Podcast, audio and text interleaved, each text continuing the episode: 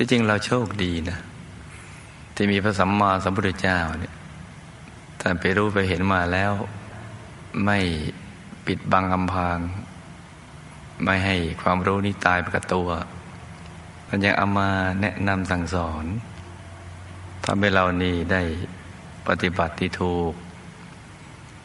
เพราะถ้าปฏิบัติผิดแล้วแล้วก็มันอันตรายอันตรายทั้งในปัจจุบันละโลกไปแล้วและในสังสารวัฏอีกอีกยาวนานทีเดียวแหละอันตรายมาก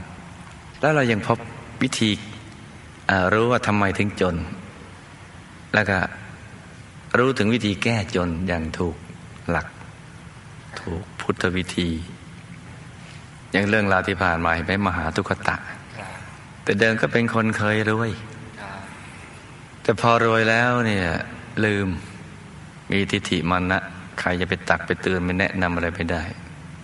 แล้วก็หวงแหนทรัพย์ตระหนี่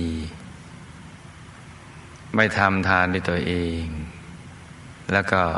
ไม่ชวนคนอื่นก็ทำแถมห้ามซะอีกใครๆจะทำพอละจากอัตภาพนั้นแล้ววิบากกรรมนั้นทำให้มาเกิดเป็นมหาทุกขตะจนที่สุดในเมืองทีเดียวในพระนครนั้นถึงได้เรียกว่าเป็นมหาทุกขตะแล้วก็ต้องรับประทานอาหารเหลือเดนจากพระมั่ง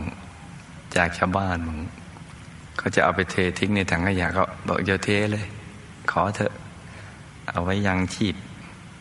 ไม่น่าเชื่อเลยนะมันจะมีคนอย่างนี้ในโลกแต่เดี๋ยวนี้เราก็เห็นหากันกองขยะหาเศษอาหารในกองขยะนั่นละคนเคยรวยทั้งนั้นนะเศรษฐีมาแล้วทั้งนั้นประกอบเหตุถึงไรเนี่ยผลมันก็ออกมาเป็นอย่างนั้นทำกรรมใดไว้ต้องได้รับผลของกรรมนั้น